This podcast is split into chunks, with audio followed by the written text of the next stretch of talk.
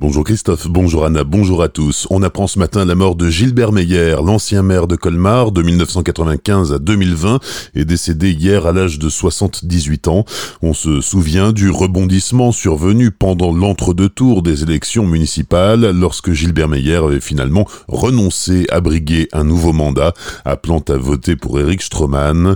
Sur Twitter ce matin, Brigitte Klinkert salue la mémoire d'un homme qui a consacré une part majeure de sa vie à Colmar et à l'engagement public. Un nuage de fumée visible à des kilomètres à la ronde et même jusqu'à Célestat. Un violent incendie s'est déclaré hier soir vers 19h sur le site de la déchetterie Scroll à Colmar. Visiblement, le feu se serait déclaré dans une benne de déchets bois et plastique avant de se propager au bâtiment de 140 mètres de long et 2300 mètres carrés de surface. Ce sont les caméras thermographiques qui ont donné l'alerte. L'origine du départ de feu reste inconnue. Les déchets toxiques sont entreposés à l'écart des autres déchets et n'ont pas été atteints par les flammes. Le maire de Colmar, Eric Stroman, était sur place. Le collège Berlioz a ouvert ses cuisines pour que les pompiers puissent se restaurer pendant la durée de leur intervention.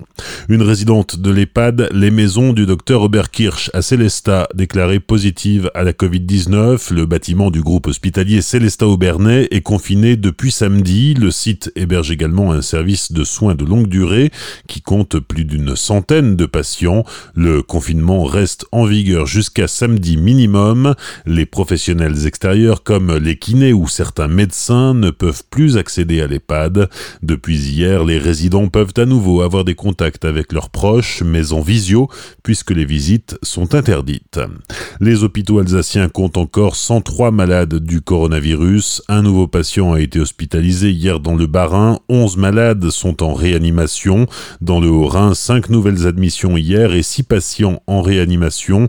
Un nouveau décès est à déplorer pour la journée d'hier, selon Santé publique France. L'arrêté rendant obligatoire le port du masque à Strasbourg est de nouveau attaqué en référé liberté. Le recours porté par 37 citoyens contre 21 pour la précédente requête a été déposé hier après-midi. Les plaignants demandent un assouplissement des règles avec des espaces de respiration en ville. Dans la nuit du 3 au 4 septembre dernier, une jeune femme avait été tuée en tentant de traverser l'A35 à hauteur de Colmar. La victime a pu être identifiée selon les gendarmes de Sainte-Croix-en-Plaine. Elle était âgée de 33 ans et originaire du nord de l'Allemagne. Dans une longue lettre, elle affirmait vouloir mettre fin à ses jours suite à une déception amoureuse.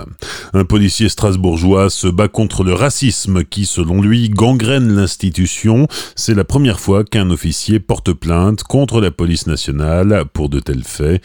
Et Kal Rezgi Rawadji a raconté subir depuis deux ans des discriminations, des insultes et réflexions racistes émanant de ses collègues sans que la hiérarchie n'intervienne. En octobre dernier, l'IGPN a classé l'affaire sans suite car elle n'avait pas assez d'éléments pour prouver le racisme.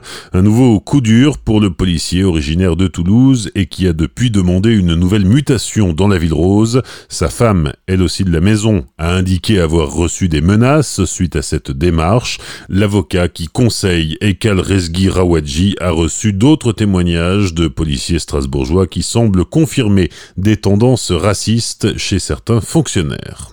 Bonne matinée et belle journée sur Azure FM, voici la météo.